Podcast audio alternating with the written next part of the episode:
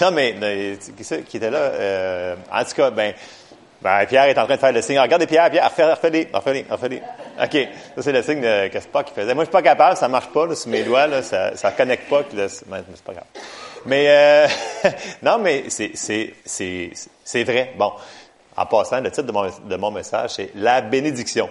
Puis ce que M. Forrest a embarqué jeudi, c'est qu'il a dit que Israël était sous la bénédiction parce que c'était le peuple de Dieu. Puis tout le monde qui ont essayé de s'attaquer contre Israël, ben ils sont tous mis dans la caca. Fait que, euh, puis il disait que c'est comme dans Star Trek quand il disait qu'il y avait des boucliers, là, genre la, bulle, c'est un petit peu la même chose. Puis c'est totalement biblique. Puis les versets qui sont sortis étaient super bons, qui faisaient les, les rapports et les parallèles. Si vous avez le temps, Chapelle évangélique, euh, sur le site euh, Média, machin, puis vous allez écouter la prêche de M. Il y en avait quatre, il y en a trois qu'on a mis sur Internet. Ça, c'est celle-là de jeudi. Donc, je continue sur son Star Trek, mais euh, ce n'est pas de l'irréel, c'est vraiment du réel. Puis, euh, mais il faut que je recule un petit peu en arrière avant d'embarquer sur ça. Alors, on avait vu, il y a plusieurs semaines, que on a un grand, grand, grand salut. Un énorme salut. Puis ce salut-là, il est en trois parties. On a vu qu'il était spirituel, physique, puis financière. Ça faisait partie. C'était la même chose qui avait été donnée à Israël, donc c'était avant que la malédiction vienne sur la terre. Donc, on va juste lire trois versets pour établir ça, puis après ça, je commence mon affaire. Donc, Jésus nous a arraché de la mort spirituelle. C'est dans Romains 5, 10. J'ai juste pris un pour chaque. Pas, pas euh, que ça soit trop long. De toute façon, j'ai juste une vingtaine de versets. Vous savez, moi, c'est jamais long. OK? Fait que faites-vous-en pas. Vous n'allez pas manger une heure. ça va être bien avant ça. Fait que, Jésus nous a arraché de la mort spirituelle. Romains 5, 10, ça dit, Car si lorsque nous étions ennemis, nous avons été réconciliés avec Dieu par la mort de son Fils, à plus forte raison, étant réconciliés, serons-nous sauvés par sa vie. Amen. Jésus nous a racheté de la mort spirituelle. Point numéro 2, Ésaïe 53, 4 à 5. Ça dit, Cependant, ce sont nos souffrances qu'il a portées, c'est de nos douleurs qu'il s'est chargé, et nous l'avons considéré comme puni, frappé de Dieu et humilié. Mais il était blessé pour nos péchés, brisé pour nos iniquités. Le châtiment qui nous donne la paix est tombé sur lui, et c'est par ses meurtrisseurs que nous sommes guéris. Amen. La guérison nous appartient. La, vie, la guérison divine d'être toujours guéri, ça nous appartient aussi, ça. Ça, c'est une autre affaire. OK? Ça fait partie de, cette patente-là. Point numéro 3, 2 Corinthiens 8, 9. Car vous connaissez la grâce de notre Seigneur Jésus-Christ, qui pour vous s'est fait pauvre, de riche qu'il était, afin que par sa pauvreté vous fussiez enrichis. On était racheté de la malédiction de la pauvreté. On est béni. Abondamment, de toutes les manières possibles. Amen. Fait que ça, c'est à nous autres. Donc, notre salut comprend ces trois parties-là. Et là, j'embarque dans mon message et on s'en va dans Galate. Parce que les gens disent, ouais, mais là, euh, tu sais, tu as parlé d'Israël, puis ça c'est l'Ancien Testament, ça ne nous applique pas. Je vais dire, non, écoutez les versets, vous ferez votre opinion après. C'est pas ma job. Alors, Galate 3 au chapitre 13, 14 et 29. Galate 3, 13, ça dit, Christ nous a rachetés de la malédiction de la loi, étant devenu malédiction pour nous, car il est écrit, maudit est quiconque est pendu au bois. Afin que, le mot afin que, il est super important. Afin que quoi? Afin que la bénédiction d'Abraham eut pour les païens, c'est nous autres, son accomplissement, à moins que vous êtes un juif ici, c'est des juifs, je ne sais pas, mais euh, bon, c'est ça, je pensais. Euh, euh, et son accomplissement en Jésus-Christ et que nous ressuscions par la foi l'Esprit qui avait été promis. Verset 29. Et si vous êtes à Christ, ça c'est nous autres ici ce matin, on est tous à Christ, Amen. Vous êtes donc la postérité d'Abraham, héritier selon la promesse. Voyez-vous un petit peu la connexion? Abraham, héritier selon la promesse. Mais on va aller le voir, Abraham. Qu'est-ce qu'il a fait? Qu'est-ce que Dieu a fait avec Abraham pour que Christ soit mort afin qu'on ait cette bénédiction-là? C'est fort, là. Qu'on ait ça. Faut que ça soit huge, méga, gros, immense. Plus gros que ça, je sais pas. Il avoir un mot. Euh, on va aller, on va partir dans Genèse, puis on va commencer au chapitre 12 et au verset 2. Alors, voici la bénédiction que Dieu a déclarée. Dieu, il voulait un peuple, puis il l'a eu par Abraham. C'est Dieu qui l'a choisi. Il dit ceci au verset 2. Il dit, Je ferai de toi une grande nation je te bénirai. Je rendrai ton nom grand. Tu seras une source de bénédiction. Je bénirai ceux qui te béniront. Je maudirai ceux qui te maudiront. Et toutes les familles de la terre seront bénies en toi. Ça, c'est la promesse que Dieu avait faite à Abraham. Et ça, c'est ce que David Forrest a littéralement exposé jeudi, grosso modo, si, si on fait en capsule. Ce qui... Donc, cette bénédiction-là, là, elle nous appartient à nous autres. Il faut qu'on l'apprenne par la foi. Bon. Abraham aussi été béni en trois parties, les mêmes affaires, spirituellement, physiquement et financièrement. On va aller voir ça. Genèse 17, 7. Ça dit, verset 7. J'établirai mon alliance entre moi et toi et tes descendants après toi, selon leur génération. Ce sera une alliance perpétuelle. Ça n'aura pas de fin, cette affaire-là. C'est lui qui l'a choisi, il a choisi Abraham, ça n'aura pas de fin. Donc, les Juifs, là, ils sont bénis. Ils sont bénis. En vertu de laquelle je serai ton Dieu et celui de, ta postérité après toi. Donc, spirituellement, Abraham, il y a eu un Dieu. Le Dieu des dieux, le Seigneur le Seigneur, le roi des rois. Donc, Abraham, il a été béni spirituellement. Deuxièmement, Abraham a été béni physiquement. Parce qu'Abraham, il était en santé. Il a eu un enfant à quel âge? 100 ans. OK? 100 ans. Puis Sarah, elle n'a pas été enceinte immaculément, dans le sens que, OK, la foi sans les œuvres, c'est mort. OK? Le monsieur est encore en santé, OK? Bon. Non, mais il faut comprendre. À quoi je me mets, moi, là? Ça fait. Euh, OK. Puis en plus, en plus, ça nous dit dans Genèse 25, euh, ça dit qu'Abraham, il est mort rassasié de jour à 175 ans. Puis ça, là, c'est après, là, après le déluge, là. Parce que, tu sais, avant, le monde mourait à 900 ans, puis s'il était jeune, genre 800 ans. Mais là, ça, c'est après le déluge, là. Le monde, il mourait à 70, 80, là. Lui, 175, là. Le monsieur, il était béni. Il était béni dans tout, tout, tout, tout, tout. Après ça, financièrement, il était béni, il était béni. On va le lire dans Genèse 13. Il y en a partout, partout, partout, partout. J'ai juste pris un verset de chaque parce que sinon j'en aurais trop. Mais Genèse 13, ça dit, Abraham remonta d'Égypte vers le midi, lui, sa femme et tout ce qui lui appartenait, et Lot avec lui. Abraham était très riche en troupeaux, en argent et en or. Puis, à chaque année, plus qu'on voit les, versets, ça, ça, se multiplie, ça se multiplie, ça se multiplie. Il n'y a pas assez d'espace pour eux. Dieu avait béni. La bénédiction était sur Abraham. Amen. De toutes les manières possibles. Donc, la bulle de, Star Trek, il était sur Abraham.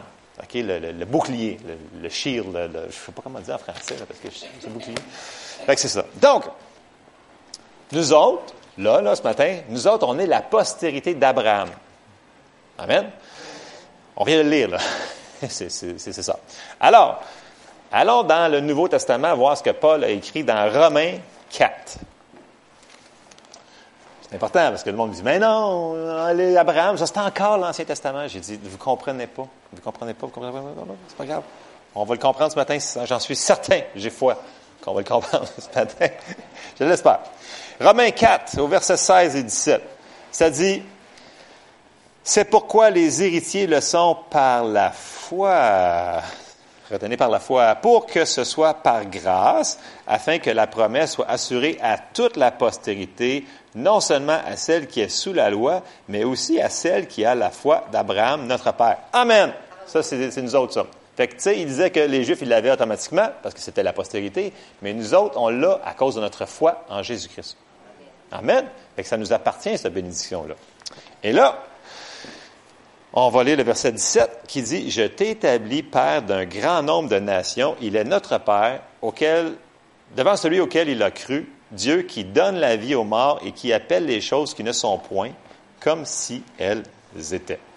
Amen.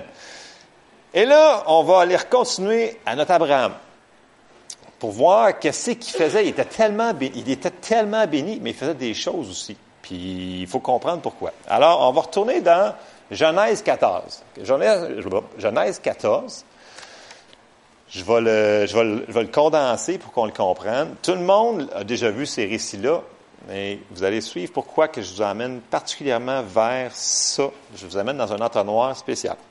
Genèse 14, c'est l'histoire de quatre rois contre cinq rois qui font la guerre. Là-dedans, il y a le roi de Sodome. Puis là, Lot, son neveu, donc le, frère Abraham, son fils, il avait déménagé à Sodome. Ce C'était pas une bonne idée, mais il l'a fait.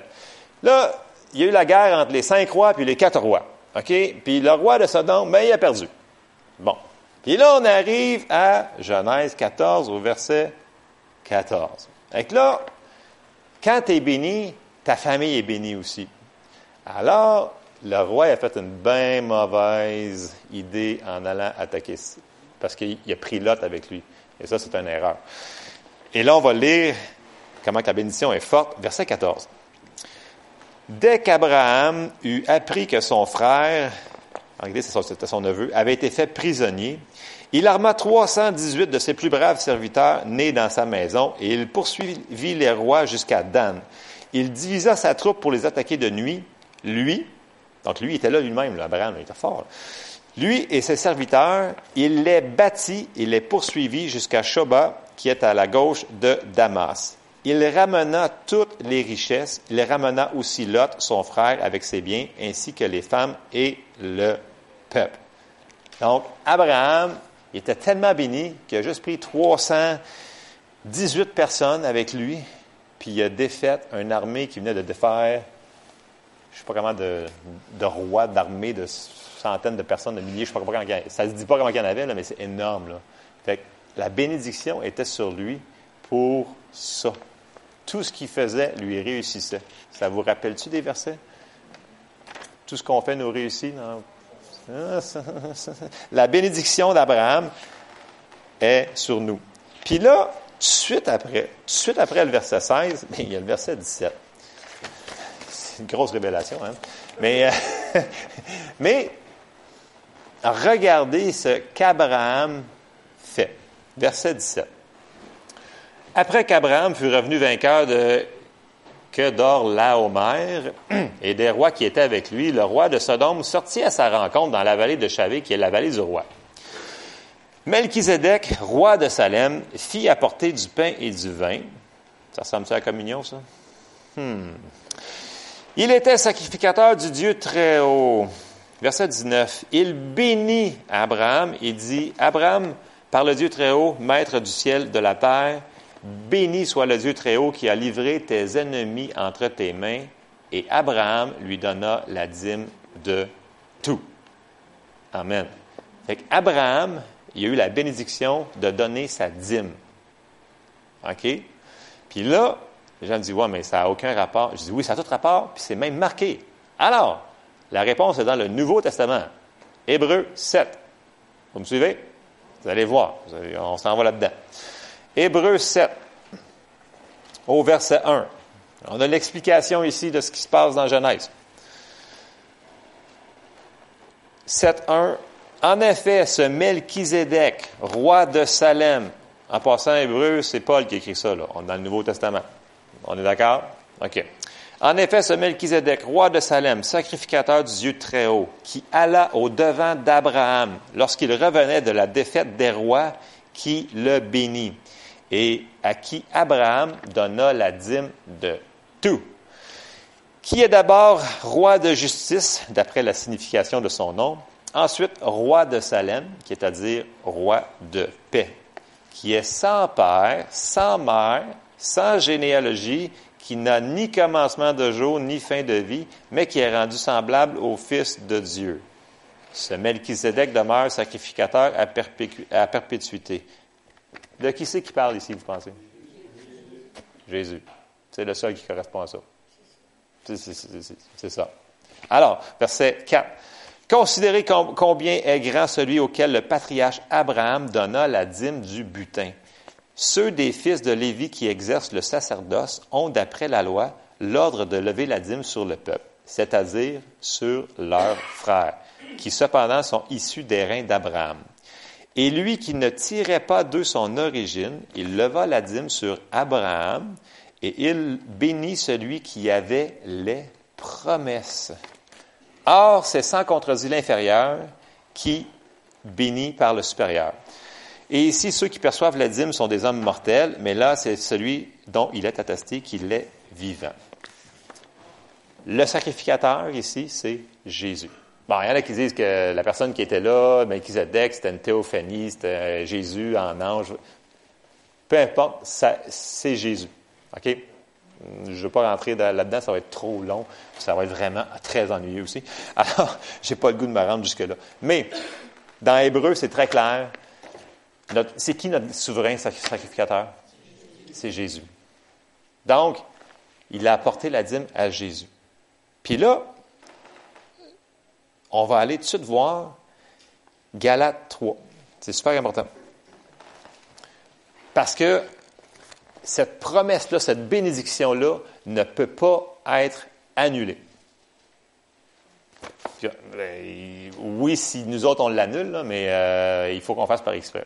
Je m'explique. Galates 3, 17, 18. Voici ce que j'entends. Une disposition que Dieu a confirmée antérieurement ne peut pas être annulée et ainsi la promesse rendue vaine par la loi survenue 430 ans plus tard. Alors, en contexte, Abraham, c'était 430 ans avant la loi de Moïse. Dit, mais les 10 commandements, aucun rapport. La bénédiction, quand Dieu a fait la promesse à Abraham, c'était 430 ans avant la loi mosaïque. Cette promesse-là n'a jamais, jamais, jamais été enlevée et elle ne peut pas l'être. Dieu dit qu'elle est rendu perpétuel. Puis, si on continue au verset 18, car si l'héritage venait de la loi, donc ça n'a pas rapport à la loi pantoute, elle ne viendrait plus de la promesse. Or, c'est par la promesse que Dieu a fait à Abraham ce don de sa grâce. La promesse de la bénédiction ne peut pas être annulée. Amen? Amen. Alors, la dîme, elle nous appartient à nous autres aussi, cette promesse-là. Matthieu 23, 23. Il y en a qui sont pas sûrs encore, mais c'est pas grave. Ça ne me dérange pas. Matthieu 23, 23. Jésus, il a encouragé à continuer dans la dîme. J'ai deux versets que, que, Jésus cité. C'est quasiment la même affaire, mais il dit d'une manière différente. Matthieu 23, 23, Jésus a dit Malheur à vous, scribes et pharisiens hypocrites, parce que vous payez la dîme de la menthe, de la nette et du cumin, et que vous laissez ce qui est le plus important dans la loi, la justice, la miséricorde et la fidélité. C'est là ce qu'il fallait pratiquer sans négliger les autres choses. Et qu'ils ont dit, la dîme, c'est bon, il fallait que vous le fassiez. Mais c'est juste que vous autres, vous avez rajouté plein d'affaires par-dessus, puis vous avez comme annulé cette affaire-là. Amen. Puis là, il dit la même affaire dans Luc 11, 42. Luc 11, 42, il dit, mais malheur à vous, pharisiens, parce que vous payez la dîme de la menthe, de la rue, de toutes les herbes, et que vous négligez la justice et l'amour de Dieu. C'est là ce qu'il fallait pratiquer. Il dit que la dîme, c'était correct, sans omettre les autres choses. Donc l'amour, etc., etc., etc. Vous me suivez jusqu'à maintenant? OK. Bon. Puis là, on ne peut pas parler de la dîme sans comprendre c'est quoi la dîme. Donc, on va aller voir dans Malachie 3, 8 à 12, qu'est-ce qu'ils disent vraiment de cette patente-là. Alors, Malachie 3, 8 à 12, j'ai quasiment terminé déjà. Eh oui, je sais. Je veux dire, c'est super simple. Malachie 3, 8 à 12. Un homme trompe-t-il Dieu? car vous me trompez. Le mot ici, c'est pas tromper. Le mot, c'est voler. Toutes les autres traductions, c'est voler. Et vous dites, en quoi t'avons-nous trompé? Dans les dîmes et les offrandes? Vous êtes frappés par la malédiction et vous me trompez, volez, la nation tout entière. Apportez à la maison du trésor toutes les dîmes, afin qu'il y ait de la nourriture dans ma maison. Mettez-moi de la sorte à l'épreuve. C'est la seule place dans la Bible qui dit de le mettre à l'épreuve. Il dit, cette promesse-là, si vous la faisiez, c'est sûr qu'elle va se réaliser. OK, on continue. Dit l'Éternel des armées. Et vous verrez si je n'ouvre pas pour vous les écluses des cieux. Je vais, plus euh, le mot ici, je vais le mettre un peu plus loin. Si je ne répands pas sur vous la bénédiction en abondance. Verset 11. Pour vous, je menacerai celui qui dévore, et il ne vous détruira pas les fruits de la terre, et la vigne ne sera pas stérile dans vos campagnes, dit l'Éternel des armées. Toutes les nations vous diront heureux, car vous serez un pays de délices, dit l'Éternel des armées. Bon. Tout le monde l'a entendu, ce verset-là sur la dîme, c'est sûr, sûr, sûr, parce que vous, probablement 90% d'entre nous. Donc, la dîme, c'est quoi? La dîme, c'est les premiers fruits. Donc, c'est le 10% de notre substance, de notre revenu brut. Ça veut dire que peu importe que tu travailles puis que tu fasses 1000 pièces, ben c'est 100 pièces. Puis si tu fais 10 pièces, ben c'est une pièce. Puis si tu as 10 moutons, ben c'est un mouton. Vous comprenez? si tu as, si 100 acres de, de, blé, mais il y en a 10 acres, c'est, c'est les premiers fruits. Donc ça, les premiers fruits, c'est partout à travers la Bible. Les premiers fruits, puis il dit partout, que les premiers fruits appartiennent à Dieu. Ça appartient à lui. OK? Bon, là, le monde dit, ouais, mais là, il euh, faut que je donne ça à qui? Ça dit de l'apporter dans la maison du trésor, dans la maison de l'Éternel. C'est où ça? Bien, c'est dans l'Église. C'est super simple. C'est là que ça s'en va. On est-tu obligé? Ça, c'est de décision. Moi, je suis pas là pour vous convaincre. Moi, je suis là pour vous dire c'est quoi que la Bible a dit. La foi vient de ce qu'on entend. Ce qu'on entend vient de la parole de Dieu. Ça, c'est une promesse. Puis en passant, ça dit que si la dîme lui appartient, ça veut dire que ce n'est pas ton argent en réalité. OK, vous penserez à ça plus tard. Fait que, puis là, on embarque dans la bénédiction en tant que telle. On, va la, on va la cibler un peu plus. La dîme en tant que telle, ce n'est pas elle qui produit la récolte. La dîme, puis nos offrandes, c'est pas la même chose. Souvent, on l'a entendu que c'est la même chose. Dîme offrande, c'est interchangeable. C'est pas interchangeable. C'est deux choses qui vont ensemble. Donc, la dîme, elle apporte la bénédiction sur, nous dans tout ce qu'on fait, dans nos finances aussi. Donc, elle va apporter que nos champs vont être super, méga productifs. C'est comme mettre du Miracle Grow dans tes plantes. Puis là, d'un coup, là, les plantes, c'est ça la dîme. Donc, la dîme, elle apporte la bénédiction. Après ça, la dîme, c'est pas la semence. Après ça, on sème. Donc, on met des semences en terre. La dîme, on la paye. La semence, on la donne. Donc, nos offrandes, on la donne. Vous me suivez? Qui c'est qui se souvient ici de Jeff Davidson?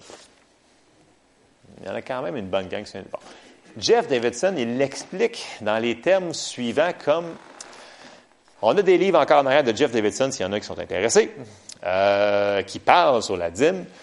Jeff, il l'explique, parce que le mot ici, écluse, là, ça veut aussi dire une grosse fenêtre dans le ciel. Mais de la manière que Jeff connaît le, grec, il l'explique d'une autre manière qui est super le fun à comprendre parce que visuellement, c'est plus facile. Donc, Jeff, il l'explique comme ça. Il dit, c'est comme un écluse de bateau. OK. je vous explique grosso modo, tout le monde connaît un écluse de bateau. Fait le bateau arrive, puis là, il y a deux grosses portes qui s'ouvrent. Là, le bateau s'en va. Puis là, après ça, on ferme les deux grosses portes. Puis après ça, il y a quelqu'un qui ouvre les grosses valves, puis l'eau qui est de l'autre côté, qui est plus haut, va, descendre, ils vont pomper. Puis là, le bateau, il va monter. Après ça, ils vont ouvrir les portes de l'autre bord, puis là, le bateau va avancer. Puis là, il est à un autre niveau. Donc, il est au niveau où est-ce que l'eau va remplir tous les champs qui sont en avant de lui. OK, vous me suivez? Donc, les écluses des cieux, c'est ça. Ça veut dire que là, il y a une porte qui été fermée en arrière de toi. Ça, c'est la porte qui menace le dévoreur. Ça veut dire que le dévoreur, bang, il vient de se poigner dans, la face dans la porte. Première chose. Deuxièmement, toi, tu es rendu au niveau que tes champs sont tous arrosés par cette eau-là. Vous suivez-vous un petit peu ce que je. Fait que Jeff, il l'explique vraiment comme ça. Il connaît vraiment bien le grec. Fait que j'ai vérifié dans, dans, dans, son livre. Puis c'est entièrement, son, son, son, exemple est entièrement bon, sinon je ne vous l'expliquerai pas. C'est ça. Fait que la dîme nous apporte vers la bénédiction. Euh, et ça, il faut le comprendre. Mais il faut se l'approprier aussi. Parce que si tu décides de ne pas le faire, ben Dieu est limité dans ce qu'il peut faire pour toi. Parce que c'est un principe, c'est une promesse, mais il, a dit qu'il fallait qu'on fasse une certaine chose. Apporter les prémices, donc apporter le 10% Amen. Dieu nous a écrit à plusieurs reprises dans sa Bible qu'il veut que l'on prospère. Le Seigneur, il nous aime. Le Seigneur, il veut qu'on ait de tout. Il ne veut pas qu'on manque de rien. Amen. Dans Jean 10, 10, il nous a dit, le voleur ne vient que pour dérober, égorger, détruire, et moi je suis venu pour donner la vie et la vie en abondance. La vie en abondance, il ne parle pas juste de la vie, il parle de la vie dans toutes nos sphères de la vie, toute, toute, toute la vie. Puis tu sais, dans Genèse 8, 22, on va lire Genèse 8, 22, il y a des lois que Dieu a mis en application qui ne seront pas enlevées tant que le Seigneur Jésus ne sera pas revenu sur la terre pour faire un, nouveau royaume.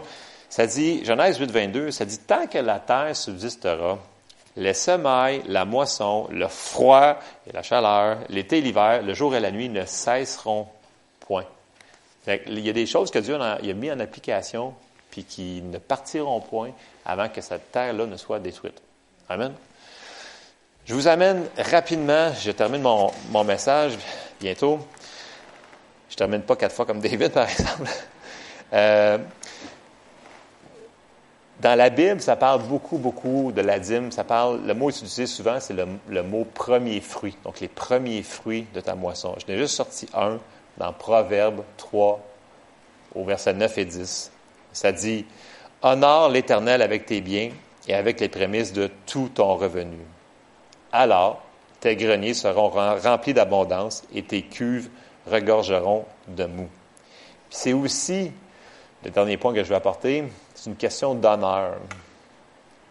Dieu dit, dans plusieurs euh, versets, il dit, si vous m'honorez, je vous honorerai. Puis ça a rapport à la crainte de l'Éternel. J'ai sorti un verset sur ça, c'est dans Deutéronome 14, au verset 22, qui dit, Tu lèveras la dîme de tout ce qui produira ta semence de ce que rapportera ton champ chaque année.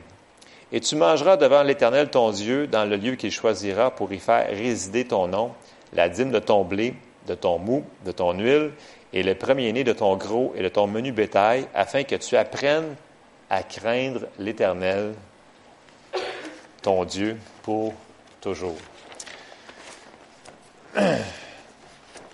Comme toutes les promesses de Dieu, il faut le prendre par la foi. Puis je vous encourage ce matin, si vous êtes quelqu'un qui donne votre dîme, souvenez-vous-en. Souvenez-vous-en. Quand il arrive n'importe quoi, souvenez-vous-en. Dites, hey, moi, là, je donne ma dîme. Tu menaces le dévoreur pour moi. Puis quand je sème, là, moi, là, j'ai des bonnes moissons. J'ai des énormes moissons. Parce que ma, semence est bénie. Puis Dieu, là, tu menaces le dévoreur pour moi. Amen. Il faut s'en souvenir que ça, là, ça nous appartient.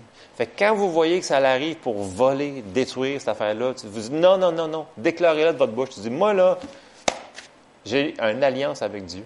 La bénédiction est sur moi. La bénédiction est sur nous. Est toujours là, la bénédiction. Il faut qu'on le prenne par la foi puis qu'on se l'accapare. Il faut qu'on le fasse aussi. OK? Amen. Fait que, euh, je sais qu'il y en a qui n'aiment pas les messages sur la dîme. Comme je disais tantôt, moi, je ne suis pas là pour vous convaincre. C'est pas moi qui ai écrit ça. Vous irez voir les versets par vous-même si vous voulez. C'est clair, c'est précis. Si vous allez voir n'importe quelle personne qui suit le Seigneur depuis plusieurs années puis qui a pris le temps d'ouvrir sa Bible, c'est un principe élémentaire. Puis si vous lui demandez s'il y a vu du monde qui ont été bénis, il va vous en sortir plein, plein, plein, plein, plein parce que la dîme, sérieusement, là, ça nous ouvre un monde. la bulle, la bénédiction là, est vraiment sur nous autres. Puis euh, moi, je pourrais vous donner des témoignages, des témoignages de choses que le Seigneur il fait dans ma vie puis dans la vie de plein de gens que je connais, puis je fais comme, wow, merci Seigneur. je ne dis pas qu'il n'y a pas des petites épreuves, ce n'est pas, ça que je veux dire, mais je veux dire qu'on a une alliance avec Dieu de bénédiction qui est, pas, qui est vraiment différente, tellement que souvent dans les travails que j'avais, il y avait des gens qui me disaient, c'est pas normal, tout ça fonctionne, ton affaire. C'est pas normal, moi, j'ai pas réussi, tout a réussi. Écoute, je ne suis pour rien, je suis béni. C'est aussi simple que ça. le Seigneur, il veut qu'on réalise ce matin à quel point il nous a donné des promesses, puis il veut qu'on le mette en application. Amen. On se lève ensemble. Alléluia. Merci Seigneur Jésus. Gloire à toi Seigneur. Alors, Seigneur Dieu Tout-Puissant, on te remercie, Seigneur, parce que tu nous as bénis, Seigneur. Tu es tellement bon avec nous. Tu es un Dieu d'amour, Seigneur. Aide-nous à réaliser, Seigneur, tout ce que tu as pourvu pour nous, Seigneur, et aide-nous, Seigneur, à, voir les choses que tu fais pour nous. Aide-nous à les voir, ces choses, Seigneur, que tu fais, Seigneur. Fais-nous réaliser à quel point tu prends bien soin de nous, Seigneur. Puis on te demande, Seigneur, Seigneur, de bénir cette semaine, Seigneur. On bénit tous les gens qui sont dans cette salle cette semaine, Seigneur, qu'on ait une belle semaine remplie de bénédictions. Dirige-nous, Seigneur, qu'on soit au bon endroit, au bon moment, avec les bonnes personnes, en faisant les bonnes choses, Seigneur. On déclare ta bénédiction sur ton peuple ce matin, dans le nom de Jésus. Amen. Soyez bénis.